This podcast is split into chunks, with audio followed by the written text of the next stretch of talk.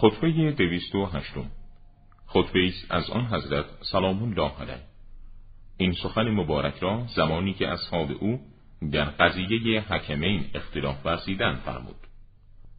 ای مردم نظر من با شما یکی بود.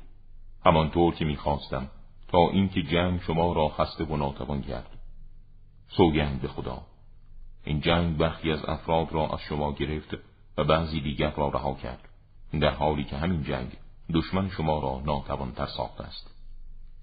من تا دیروز امیر و فرمانده شما بودم و امروز فرمانبر شدم و دیروز نه کننده بودم امروز نه می شدم و شما ماندن در این زندگی را دوست دارید و بر من نیست شما را به آنچه از آن راحت دارید وادار کنم.